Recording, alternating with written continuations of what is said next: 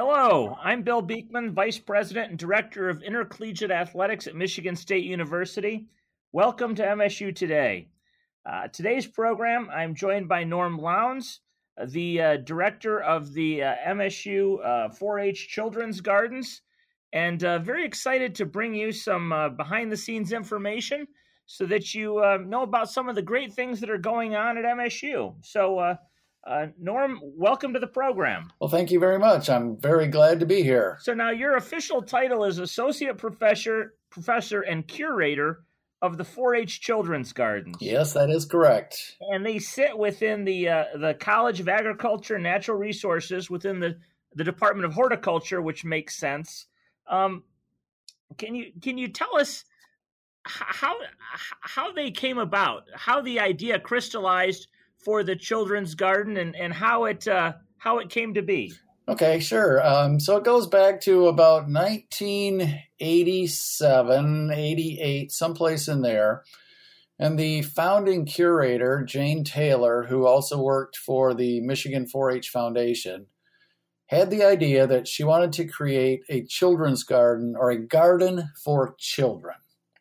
And what she meant by that was an idea that no one else had really had up until that time. So she wanted a place like a botanic garden, but one that was for kids, so that when you went in it, you didn't just walk in and follow the pathways and all you could do was look at plants because God forbid that you ever touch anything um, or step on the grass, even, or that sort of thing.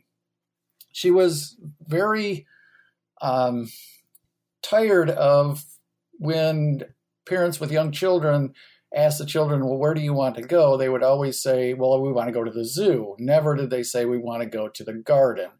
So um, it took Jane, Jane had the ideas. It took her about five, well, it took her about three years to get the architects to understand what she was talking about because there was no model for it. There were other children's gardens. Um, Brooklyn Botanic Garden has a children's garden, but it's set up that the kids get a small plot and then they plant what they want to in there and they take care of it. That's a whole different concept than what she had. And so when she, when she would talk to the architects about, well, I want to put in, for instance, a pizza garden, they would look at her like, okay, but I don't have a clue what that is.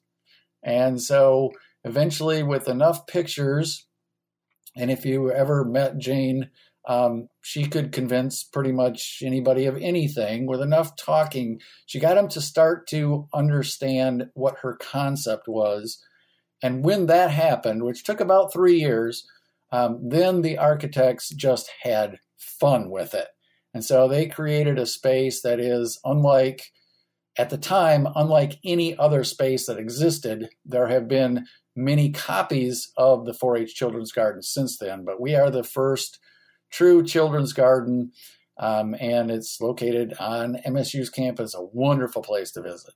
So that's the, the short version of the background. So you referenced the pizza garden. What's a pizza garden? Well, a pizza garden is a garden where a kid or an adult is going to be able to see all of the plants that make your pizza. But in order to make it so that it's immediately recognizable by children, the pizza garden is shaped like a pizza, so it's round. The crust on it is concrete, but it is rounded concrete. So the forms were taken off before the concrete was set.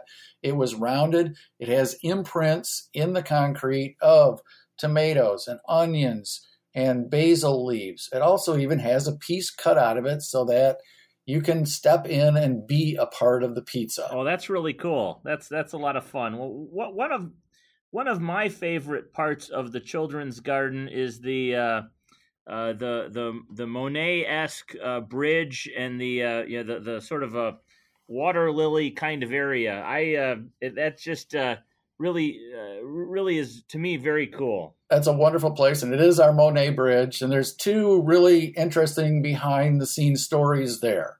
So the first one is that when the bridge was originally built, Jane wanted it to be as authentic as possible, even down to the color. So her daughter was going to be in France and was going to be visiting Monet's garden. So Jane said to her daughter Chris, when you're there, reach down underneath the Monet, Guard, the Monet Bridge and grab a piece of peeling paint and bring it back with you because I can take it into a paint store and they can scan it and we can get the exact color.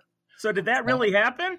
That really happened. Oh, that's awesome. That's a that's a great story. And then the other really cool story is that as the wood began to rot, we talked to the physical plant about what could we could do.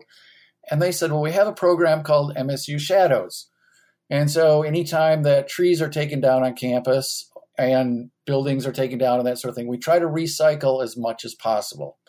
So we said, okay, that sounds interesting. So the new deck that is on the Monet Bridge is made from white oak that were originally growing on the northern part old campus. And when they were taken down, then they took them, cut them, dried them, and now that is the deck that you walk on as you go across the Monet Bridge. So, what I tell our visitors is you are walking on wood that was here before MSU was even MSU. And that's just pretty cool. That is cool. That's a really neat story. It's um that's another program that uh people don't don't know a lot about, but whenever we have a tree that uh, comes down on campus, particularly in the older part of campus, uh, in the, the north uh, north campus area, we save those and they're they're milled and uh, and the wood is kept and it's either either used to to make furniture uh, that that is in some of our buildings on campus or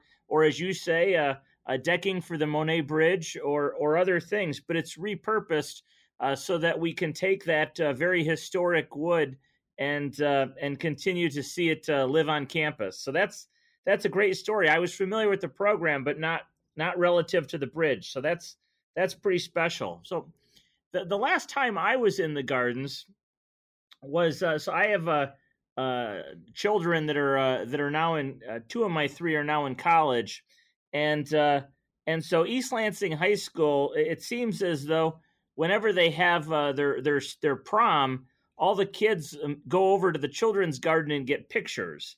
And so the last time I was over at the children's garden was was about a year ago when uh, w- with with probably 150 decked out high school kids and their parents. But uh, but I know that there are many many other kids that uh, enjoy the garden, and and so how, how do how do visitors uh, uh, come to the garden and and about how many folks do you think visit the garden each year? Well, you're exactly right that on uh, the evenings before prom in the spring, it's crazy out there. Um, I was out there a couple of years ago where it was basically a stream of limos going through, dropping people off, driving out, driving around for a while, coming back and picking them up. So um, it's a great place to, to have prom photos. We also have very many of our MSU students that as they get ready to graduate will come out and have their pictures taken. Um, so it's just a matter of coming out. The gardens are open from sunup to sundown. We don't have a gate that we can pull shut, so you can come out there anytime. Um, even this summer with COVID 19, I have seen kids out there, and some of them are high school, some of them are college, out there getting their pictures taken at least weekly all the way through the summer. Now, if we look at the whole year, we have about 100,000, probably a little bit more than 100,000 visitors that come through the gardens. And then we do programs, and there are about 14,000 kids that come through the programs that we do. Wow. What, so, what kind of programs do you do? You do? Uh, summer, some, summer programs for young people or, or programs during the, the, the academic year for elementary school children or uh, those kinds of things? Or what, what kind of programming works at the garden? Yeah, we have both of those. So in the summer, we have normally a, a series of programs that we call our family programs, and it is um, things like well, we have a um, Mad Hatter tea party, for instance, where kids are encouraged to come dressed in their best Mad Hatter attire, and um, they have high tea. Well, we call it high tea, but they have, they sit at tables with their parents, and they are served um, hors d'oeuvres and they get to explore the garden. And we have uh, in conjunction with Physical Plant, we've done a thing for the last few years called Digger Day. And Phys Plant brings out all of their giant equipment, and kids can climb up into a backhoe or a front end loader or a big old dump truck, and they just love that. We do Train Day and Bug Day and Bubble Day. So those are family programs, and it's really geared for the family to come out, enjoy the day. Well, actually, it's two hours from 10 till noon with your kids. Um, and then the other set of programs that we do are our school programs, and those are with school groups. Um, mostly it's pre K through fifth grade. We get a little, once in a while, we get a middle school group, and occasionally we get some high school students. And those are much more structured programs. Uh, one of them is called Seeds of Science, and where the kids spend the entire day with us, uh, involved in activities based in the garden and always based around plants. And then we have activities that they do back at school, and we stay in contact with them and all of that sort of thing.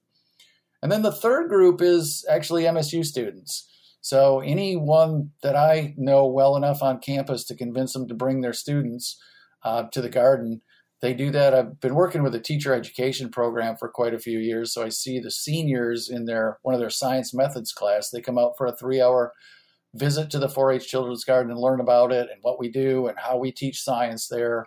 So we have a full range of ages that come out. Yeah, that's it. It really is is uh, I think something that although we call it a children's garden, it's uh it appeals to the children in, in the child in all of us, and uh, that's exactly right. And that that I think makes it really really special. So there there are a lot of different components of the garden. We've talked about a couple of them, uh, the uh, the the Monet Bridge and um, and the pizza garden, but there, there's also a, a, pharmacy garden and a science discovery garden. What what do those entail? Well, the pharmacy garden is contains plants that are used to make pharmaceuticals. And if you go back in history, almost all of our pharmaceuticals started as plants, in plants, extractions from plants. What we have done is we have focused on plants that are or have been used to treat childhood diseases. So, again, trying to make that child plant connection. And so, those plants are actually ones that have a little bit more information on the label. And they will say a little bit about how that plant is used or what sort of disease it is used to treat, that sort of thing. So, that's what the science, or I mean, the uh, pharmacy garden is. The science discovery garden is our attempt to make available hands on right in front of you some of the research that's going on in the buildings that you can see when you're standing in the garden. So, in the plant and soil science bu- uh, building, in the plant biology building, um, and a few of those. So, we have examples of some of those experiments. Many of them are um, NSF funded experiments.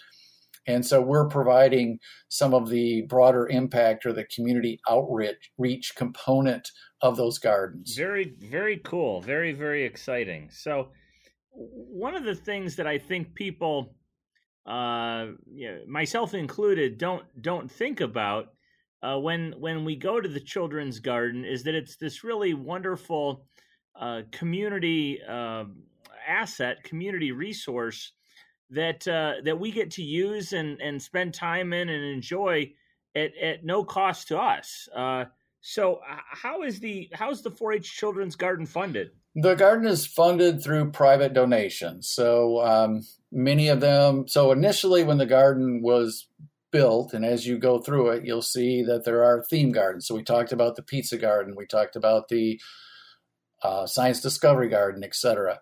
So there was a price tag on that. So if you wanted to sponsor that, it was a, an X number of dollar donation. And then there's a plaque there that has the name of the garden. Um, you, the donor was able to put a saying on there, and then it has the donor's name. So that's so it's all private donations. We don't have very many of those to sell anymore. So now we ask donors to support our programs. We still have a few gardens, and and then to just give to support the overall operation of the gardens. So it's all done with private donations. And if people wanted to to donate to the children's garden, or or learn more about some of the programs we've talked about, um, is there a, a website that, that we can direct people to? Yes, the website is 4hgarden.msu.edu. Okay, that's pretty easy. So yep. let me ask you, Norm, um, what what caused you to become involved in the children's garden? Well, I'm originally from Michigan. Uh, I'm originally I went to MSU. I have three degrees from MSU, and my first job out of here was at New Mexico State University. And while I was working there, there was a program that was developed by White Sands Missile Range, where the the story is they had scientists and engineers that were waiting for their clearances to be able to do what they were going to do. And they had the idea of connecting them up with schools and, and assisting the teachers. And it was called uh, science advisor in the classroom. Well then they connected up with the university and talked to them and i it sounded interesting to me. So i started working with a school there as the science advisor for basically plant science yeah a lot of other things too and then we started a garden at that school and then after about four or five years of doing that, the position here at MSU opened up as curator of the 4 H Children's Garden and assistant professor in the Department of Horticulture. And so I applied for it. It was like the my dream job come true. And so I've been here now for 23 years in this position. Oh, that's wonderful. I, uh, as a person who um, who was born at Sparrow Hospital and has never really drifted very far away from from our campus. Uh, I, uh, I, I just so appreciate the the assets that the university brings to to our community and our region that really uh, make you know make Lansing such a, a wonderfully livable place. And uh, and the children's garden uh, you know ranks up there with with the Wharton Center and, and our athletic programming and and other things that uh, that regardless of your age or your interests, um, there's really something for everybody on our campus. And uh, and the children's garden is one of those things that really spans across ages. Although, as I said, although we call it a children's garden, it really speaks to the children and all of us. And uh, and I enjoy getting over there with with my kids and uh, and nieces and nephews, and uh, I find myself having as much fun as they are. So it's a it's a wonderful thing. I, ha- I have one story there that I think you'll appreciate. So the we we say that it is the children's garden, as you said. Um, if you read our mission statement, it actually says that it's to provide a place of enrichment and delight for children of all ages. And the youngest future Spartan that I've ever met out there, because every the other thing you need to know is every single group that comes through understands clearly that I bleed green. I have this is where I was I was never intended to go to any other school, and I'm not planning on leaving here. So anyway, um, the youngest future Spartan I ever met out there was three days old, and um, mom and dad were out there with their new baby, and not the oldest, but the oldest cool story is um, I came out into the garden one day, and there was a party, a birthday party going on in the creation station and so I looked, there were balloons up and stuff. And as I looked, I just had to walk over there. And it was a woman who it was her 95th birthday. And when asked what she wanted to do for her birthday, she said, I want to go to the children's garden. And so she was there with about a half a dozen other 90 ish year old friends and then some younger family. Um, and so that's the, the age range that we span on every week of the year. So it's really, really cool. And she was a Spartan as well. So that's very, very special. So, Norm, I'll, I'll wrap up with uh, with what I hope is kind of a fun question, and that is, what's your maybe two questions. First, what what's your favorite part of the children's garden? Oh, that's a tough one because I like it all. Um, probably, well, there's two things. I love the pizza garden. But the other one that's there is um, there's a garden called the Milk, Meat, and Wool Garden. And what it is, there's a, a sheep statue there. And so kids can sit on it because everything in the garden is designed to be interactive.